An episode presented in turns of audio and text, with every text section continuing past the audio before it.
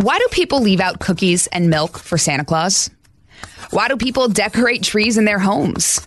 And why do we kiss on New Year's? We'll get to all of these questions and more on this edition of Getting Schooled.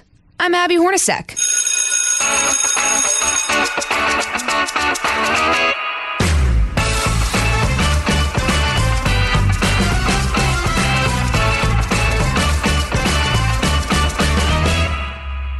So, it's the day after Christmas. It's the last day of Hanukkah, and we are six days away from 2023. The holidays aren't over just yet, and we are going to stretch this holiday season out as long as possible because this time of year is a haven for so many wonderful traditions. Whether it's leaving cookies for Santa, decorating the Christmas tree, cooking up a traditional holiday dish, or sharing a kiss when the clock strikes 12 on New Year's Eve, there are plenty of reasons to celebrate.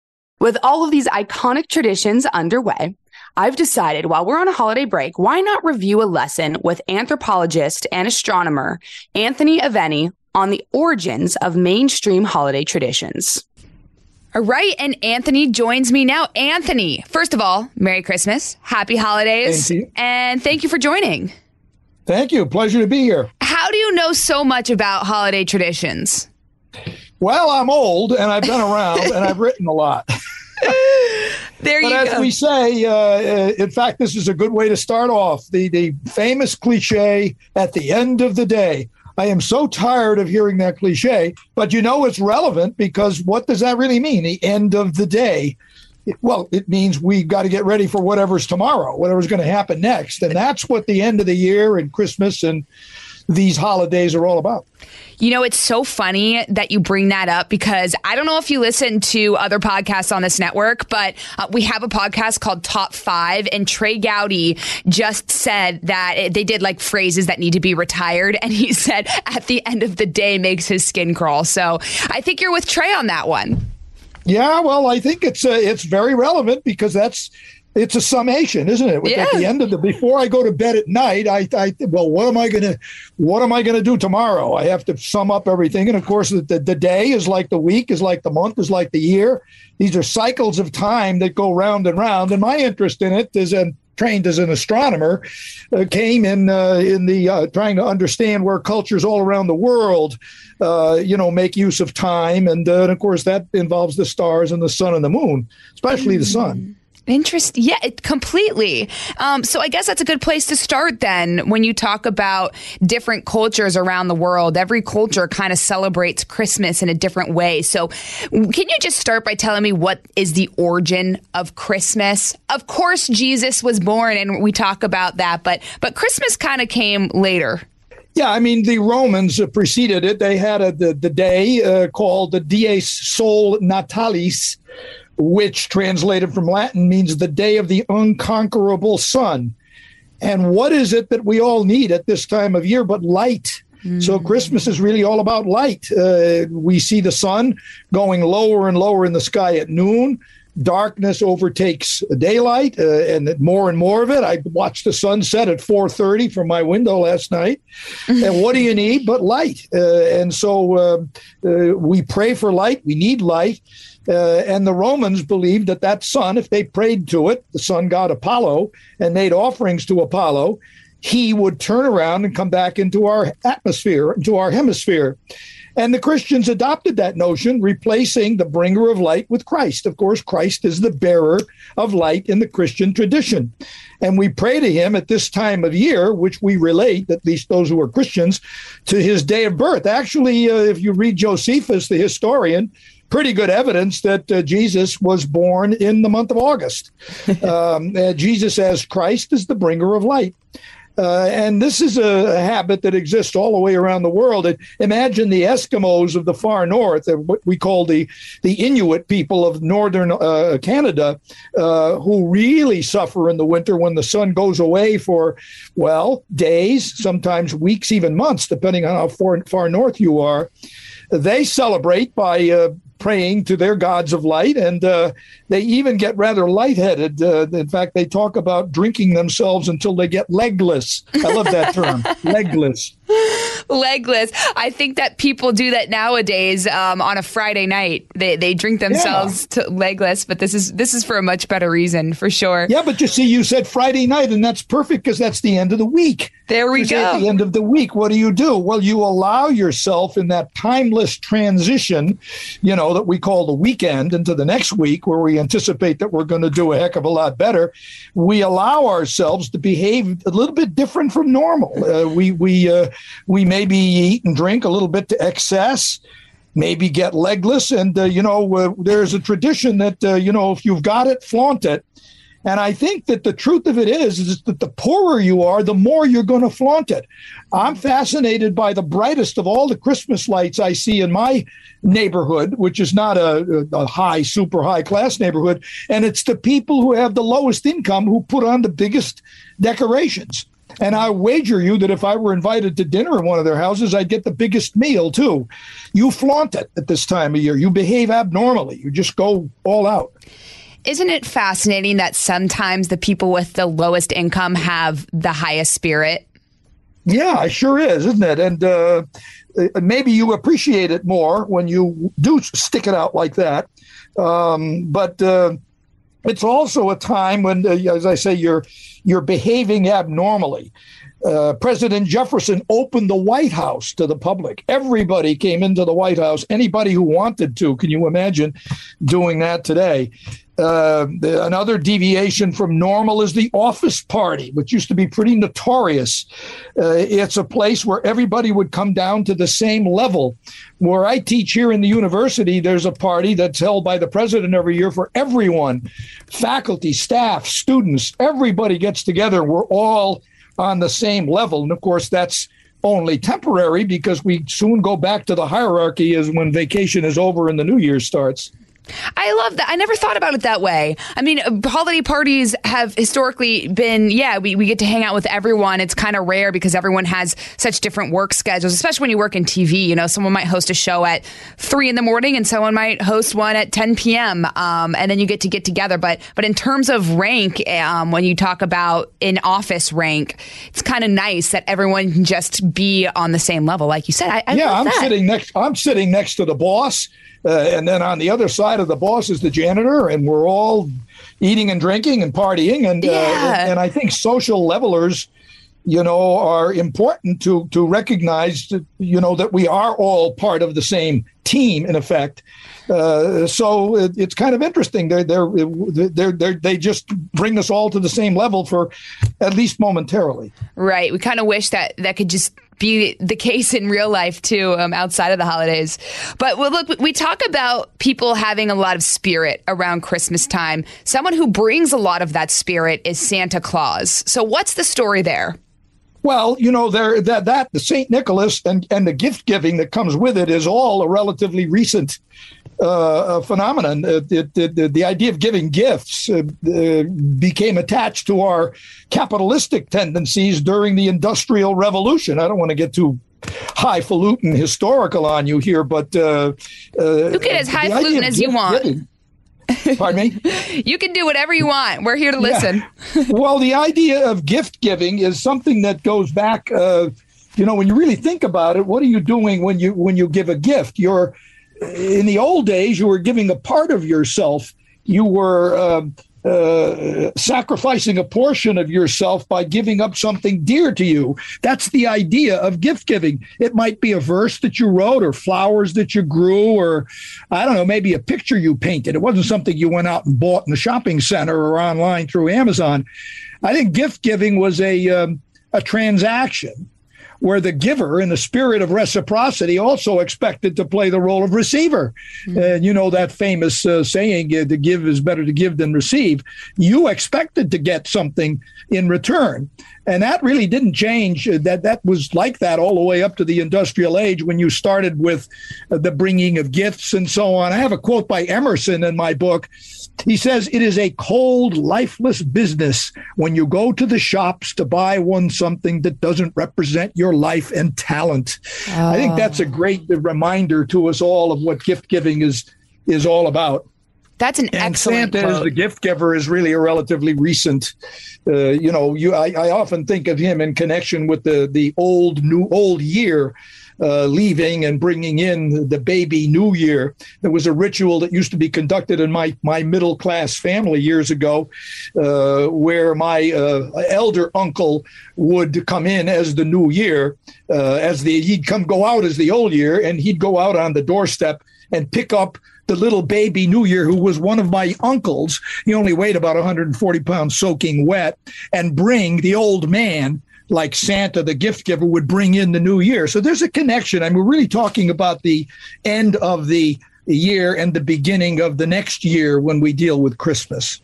Right. I, I, just to quickly touch on that idea of gift giving, um, something I have to give my my mom a, a shout out because and my dad we, we were raised that that the most important gift that you can give someone one is your time and two, um, you know, a homemade gift because you, a homemade gift takes time and you know that someone was thoughtful enough to sit down and spend time making you a homemade card and thinking yeah. about what would they really like. Um, so I, I, I love the idea that that is in a sense being preserved when we kind of have fallen victim to, you know, the uh, capitalism of, you know, gift giving and all of that in, in today's world.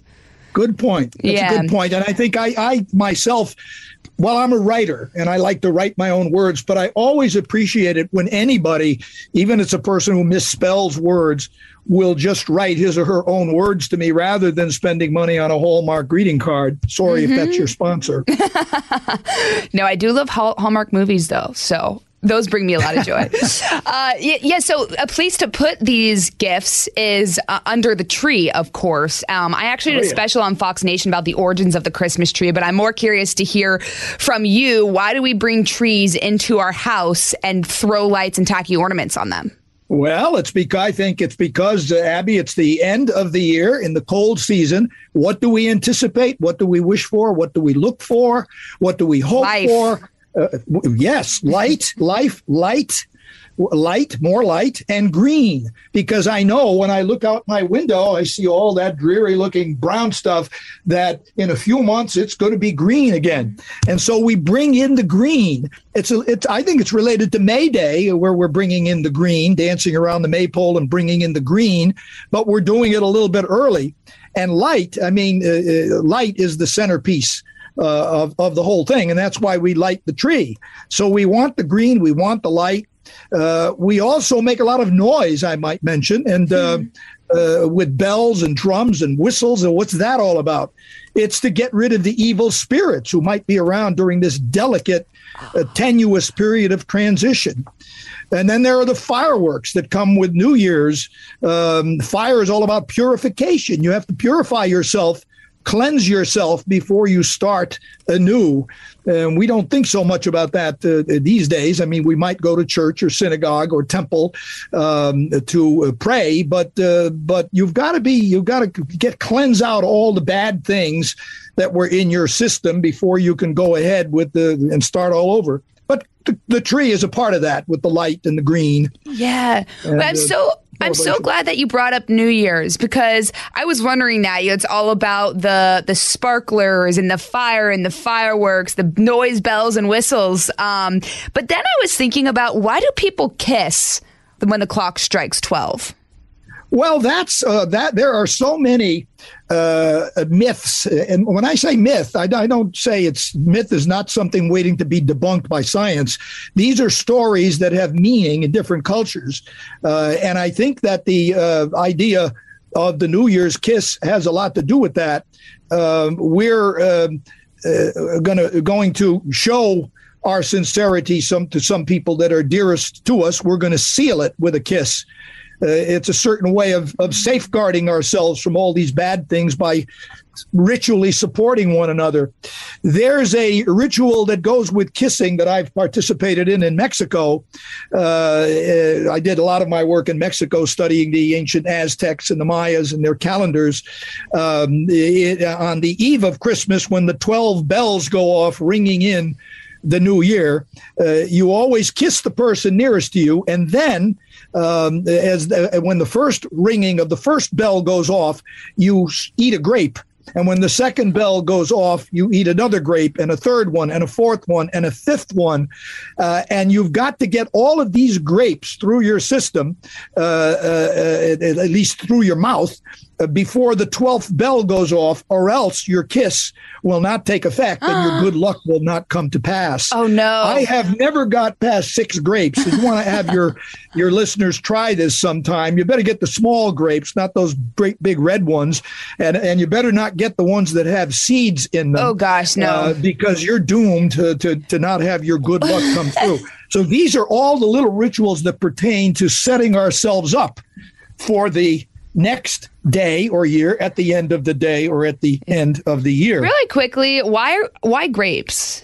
I don't really know, except to say maybe it's it, it usually was the crop. Um, uh, well, of course, it's something that you can fit in your mouth, like you could be peanuts, I suppose. But I think in most of the cultures where this began, and I think it was in Spain where the ritual actually began, came over to Mexico, they grew a lot of grapes and they made a lot of wine, so they'd probably be eating a lot of grapes.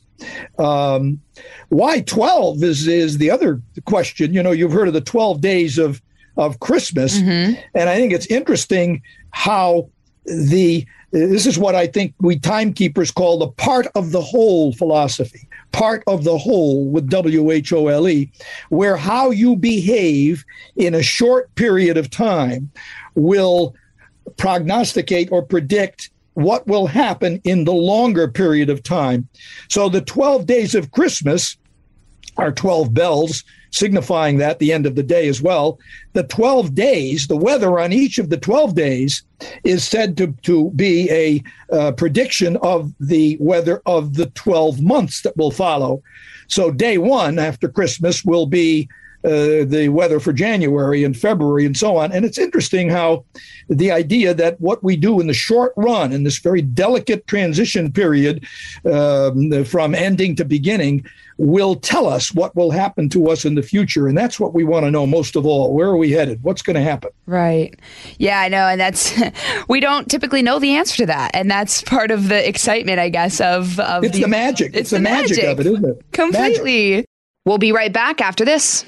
Back to Christmas. So we talked about Santa Claus, but then what about the reindeer and the North Pole and Rudolph? How did that well, all come Rudolph to be? is a favorite of mine because Johnny Marks, uh, who wrote it, uh, is a Colgate graduate, and I taught oh, all of my years at Colgate University, and it was part of a campaign. I write about the details of this in my book.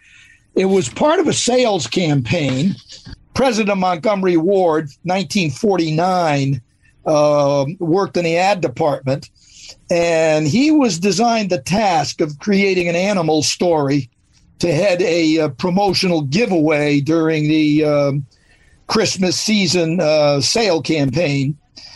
And um, he wrote a storybook that was distributed in, uh, I guess it was actually goes back to 1939 uh, and then that item was resurrected in 1946, uh, went commercial in 47, and that's when Johnny Marks got the idea of writing the song. Um, but the real question for us is what made it so enduringly popular with children. And I think any kid who's got a little stigma, you know, maybe about not being good enough to play on the the basketball team or something like that uh, would take heart because it's the theme of uh, you know uh, uh the um, uh, the ugly duckling I think you could say the underdog the kid who needs a break. And so here's a reindeer who's disadvantaged. He's got a big red nose. Uh, maybe he was red nose shamed by his um, reindeer colleagues. And he ends up being the the hero by lighting the way at night and that's my opinion as, as to why Rudolph became so popular. But it all goes back to Montgomery Ward. I love seeing that song during Christmas because it's uh, Christmas to me is all about just the the messages that we get because uh, like christmas movies for instance there's always some sort of good news at the end and good message that makes you feel nice at the end. Um, and rudolph the red-nosed reindeer is a perfect example of a song that we sing that just makes you feel a lot better. Um, so that's one of my favorite too. Yeah. Well mine too. And, and and don't we all need that? Don't we all need that uh, you know at the end of the year, sometimes we look back at the some of the misfortune that we've had, or who's who's had uh, um, an ailment or something of that sort, or lost money, or God help us was hit by the COVID right, right. crisis, and it's it's really a, a time when we need we need each other. We need each other more than ever, more than ever. I think during these transition periods, and uh, we've got to safeguard each other. We've got to help each other during that transition period. That's maybe a good lesson to remember at, uh, in in hard times when we maybe tend to disagree with each other more than we should. Absolutely. Um, we can look to a lot of traditions for that too. It's nice to ground yourself in traditions when you're struggling, also. All right, we've got to step aside for a quick recess, but we'll be back right after this. Something that I do in my family is we we don't only just leave cookies for Santa. We do the carrots um, for the reindeer as well because Rudolph puts in a lot of hard work on Christmas oh, Eve and Christmas. So uh, I've never heard of that. Yeah, we put out the carrots, and then of course the next morning the carrots are always bitten in half. Oh, okay. Yeah. You got me on that. I've got to write that down when I do my next edition of my book. I'll put that you, in. You you absolutely should. That is what we do in the Hornacek household because the animals put in just as much work. They're they're they're Isn't pulling that, Santa. Um, yeah. So why why do we give Santa cookies? Well, again, I think it's an exchange of uh, of uh, something special, a treat uh, that we all uh, would like to share, and. Um, uh, and again, that, that goes beyond the norm because we don't always stuff ourselves with cookies, do we? And uh, at this time of the year, we allow ourselves, we allow ourselves to indulge uh, yeah. and uh, maybe not get legless. But do you uh, know? Do you know when that started? Like when we started giving Santa cookies? Like, has that always been a thing?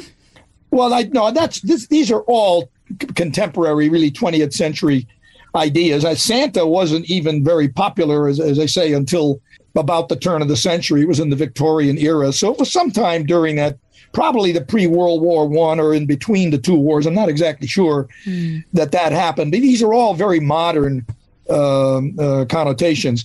We were more concerned with uh, uh, saining or safeguarding ourselves, you know, during these vulnerable um, transition periods. I have a wonderful story of um, the uh, tradition that used to take place in um, well in Scotland. Uh, of course, we derive most of our uh, notions from um, uh, England and Scotland. the idea of the first footing. That's an interesting story to tell because I think it would uh, might some people might find it even in the modern age a little bit offensive. Uh, this would be when you would um, call for it relates to the cookies what you're calling for at the end of the year is some kind of a gift. And for poor people, it could be a hunk of bread or a silver coin, even a piece of coal that could be brought in. And the, there was this Scottish custom called first footing, first footing, uh, where the symbolic, let's say cookie in this case, would be carried in by a tall, dark, and handsome man who strides into the into the domicile. And uh, of course, the we imagine the woman keeper of the house would desire most to have good luck brought to her household by being the first, uh, by seeing a handsome man being the first one to set foot in it at the at the beginning of the year. So, uh, and I find this interesting. That first footer would come in the house, and he would be required to make a three times round the kitchen table walk in the sunwise position. He's imitating the movement of the sun goes away and comes back. And he would say a rhyme while he gave her the cookie or the sweet treat. God send you plenty where you have a one pound note. I wish you have 20. Nice little poem. Oh, I love that. And the more demanding clients might require uh, food, uh, logs for the fireplace. And that's the Yule log, which is the lucky log that you save for the year to put in the fire at that time of transition. So I guess what I'm trying to suggest here is that all of these rituals of the Christmas tree and the cookies for Santa are are much deeper they have much deeper meaning than than we might think. That's so cool. Yeah, I did read somewhere um, that during the Great Depression, people started to to leave the treats for Santa just kind of to show gratitude during a time of struggle. I don't know if that's right or not, but it sounds good. Yeah, yeah, it is pretty much. I, yeah, that would have been the, between the wars, sometime between the wars, and a lot of our customs, you know, that we we celebrate are derived from that period and later, uh, particularly from the Depression, which I, I, know my parents lived through the Depression. It was an awful time, a time when at the end of the year you really wanted, you had reason to be thankful. Um, uh, but, but I guess what I'm trying to suggest here, and I do this in my book, is to suggest that these simple little gestures that we're talking about and you're asking me about have really have deep meaning related to gift giving, um, uh, the, the, the, the idea of it being a very delicate transition period. We're all vulnerable. We have to safeguard ourselves. We have to hope for the best and, and act in a way such we hope for the best.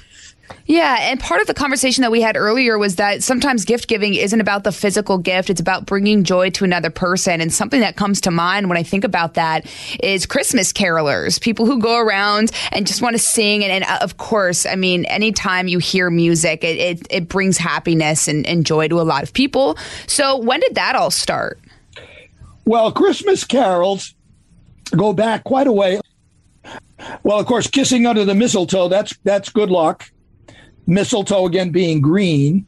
Mm. The caroling, I think, is intended to spread the to spread the joy that's going to come after the new year. In other words, it looks even farther forward.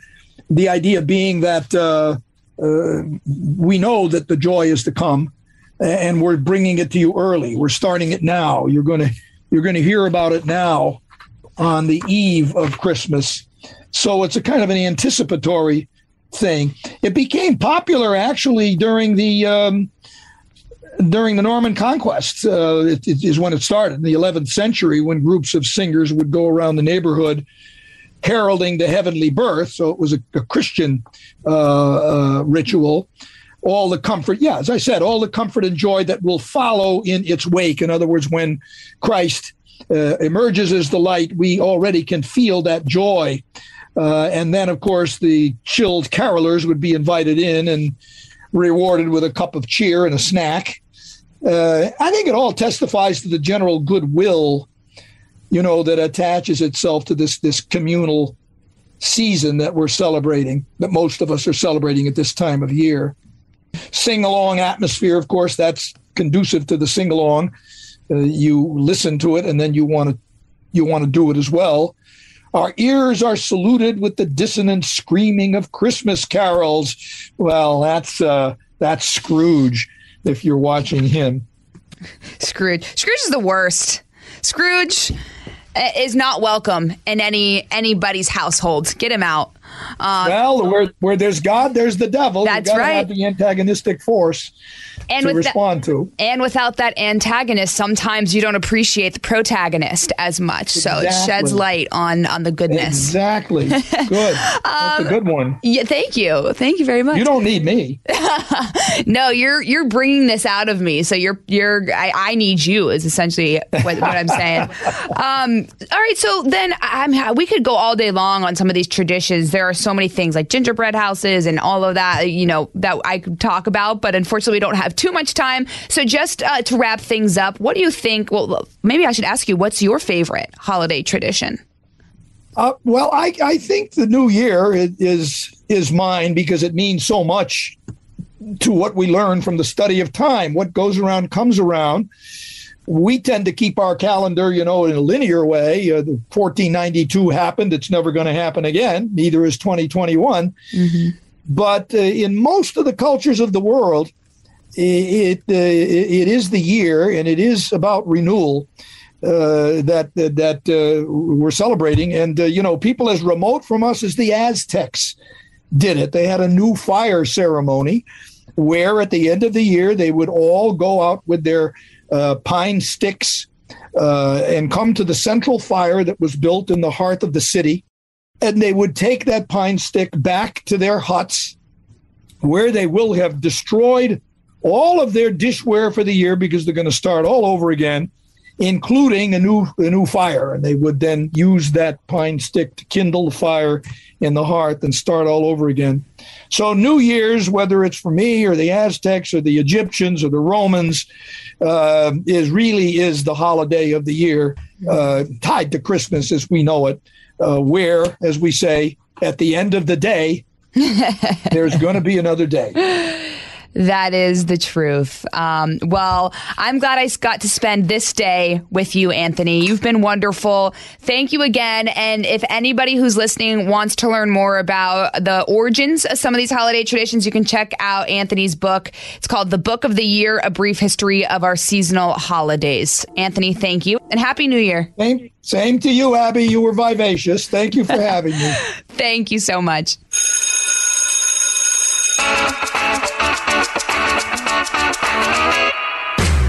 If you missed anything from class, these are my office hours, and here are some top takeaways from my conversation with Anthony Aveni. Number one, Anthony says that Christmas is all about light. He says an early celebration of Christmas was when the Romans would actually worship the sun god Apollo during the season, and Christians adopted that practice, but instead worshiped Jesus Christ because he is the bearer of light. Number two, of course, a lot of traditions have a bigger story. Leaving out cookies, for example, for Santa Claus is an exchange to express thankfulness for the presents that are being brought. It was also a way during the Great Depression to show gratitude during a time of struggle. And number three, if you're wondering why there are so many fireworks and lights during New Year's Eve, it's because fire is about purification. You're purifying the last year and setting up for the upcoming year. Thank you so much for listening to this episode on the root of holiday traditions. For more podcasts, you can go to foxnewspodcast.com. And don't forget to subscribe to this one on Apple Podcasts, Spotify, or wherever you listen and leave us a review. This has been Getting Schooled with Abby Hornacek on the Fox News Podcast Network. Class dismissed. Listen ad free with a Fox News Podcast Plus subscription on Apple Podcasts. And Amazon Prime members can listen to this show ad free on the Amazon Music app.